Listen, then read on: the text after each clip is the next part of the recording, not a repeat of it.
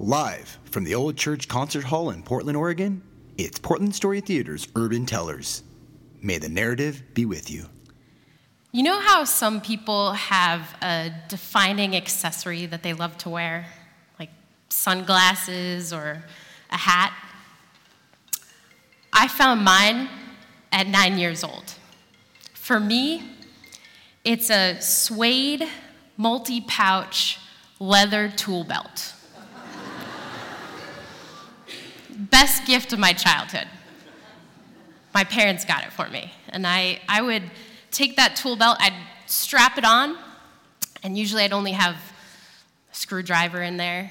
And I'd parade around the house, just kind of looking at door hinges to unhinge and then put back together. it was awesome. I was a very curious child. I, I loved to explore. And uh, there were actually these woods behind my elementary school. And we lived right next to my elementary school. So I'd go for long walks, and it was just this beautiful path. Uh, and it, it kind of um, looped around a pond that was full of amazing wildlife. I loved exploring back there. And one day, when I was uh, walking home from, from one of these walks in the woods, I decided to take a, a shortcut. And there's, between the woods and the back of the school, there was a, a playground and a, a tennis court and, you know, baseball diamond, those kind of things. And I was walking through, and I, I can't really describe it, but I, I heard this really odd sound. It was, it was like a moan. It was pretty pitiful, like something was dying. And I remember looking over to the right towards the tennis courts, and there was this massive snapping turtle. Now, my parents always told me, Jessie, do not go by a snapping turtle. Do not go up and try to touch it because it could potentially just snap your hand off. So I'm remembering this and I'm like, okay, you know, but I'm, I'm still curious. So I, I go to explore and I realize that it's, it's actually stuck under the fence. So I, at this point, the world is ending. Tears are welling up. I, I run home and I tell my, my parents what's happening.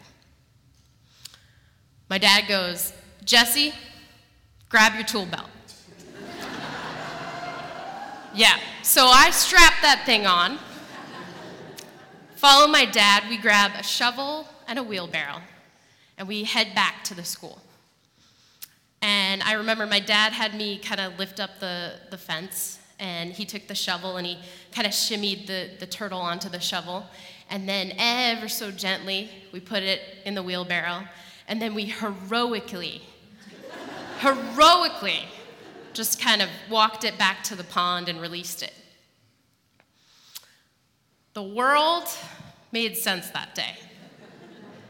It's like I, I figured out how I fit into it.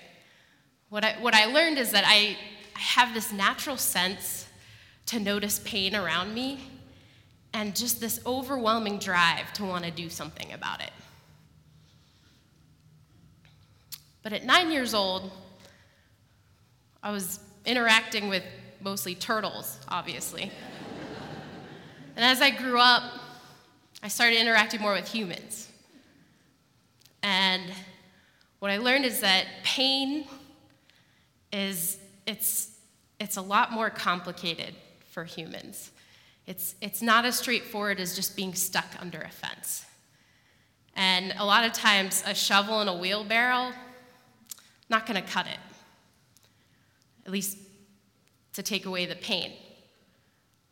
So, what started to happen for me was I was meeting people in my life, and, and this question kept coming up of, you know, what do you do when you have someone you care about in pain and you realize you don't have the tool to help them relieve it.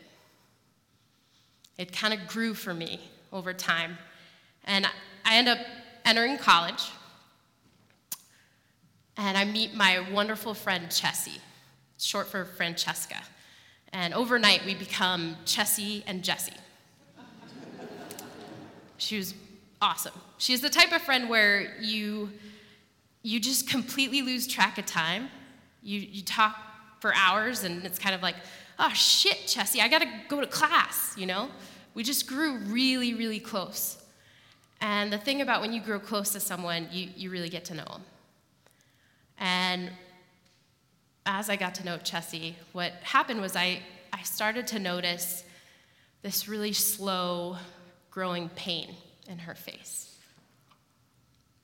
And over freshman year of college, um, I noticed this pain, and it's the type of pain where you watch your friend just completely isolate herself from all social gatherings. It's the type of pain where you constantly hear your friends say things like, I just feel so unlovable. And ultimately, it's the type of pain where you watch your friend start to take that pain out on her own body. So when I saw this, it, it became my mission to really want to do something about it, to, to prove Chessie wrong, to prove to her that she was lovable. So what did I do? I, I became our social director at school. Thank goodness for Facebook. I got to kind of track all the events that were happening every weekend, and I'd, I'd go in and say, all right, Chessie, here, here's what ha- what's happening for the weekend, and, and you know, I'd be her wing girl. I'd also, uh, people started to kind of notice some changes happening for Chessie, and I'd, I'd numb their curiosity numb their questions, deflect them to other things.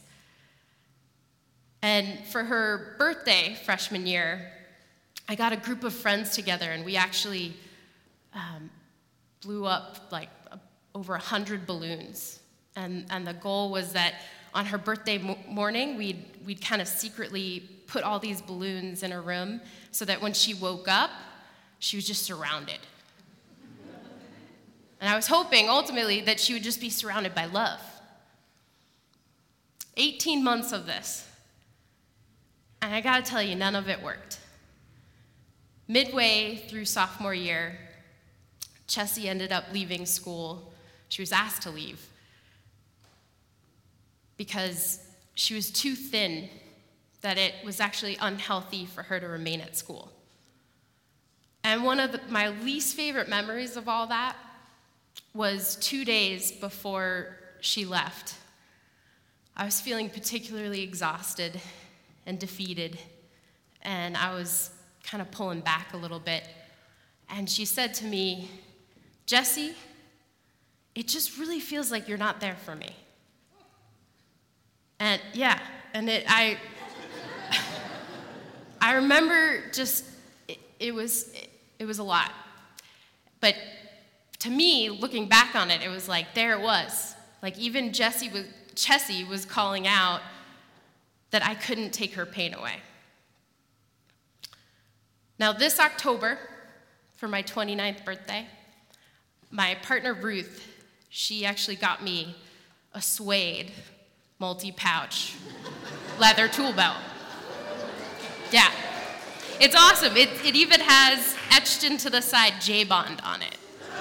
So,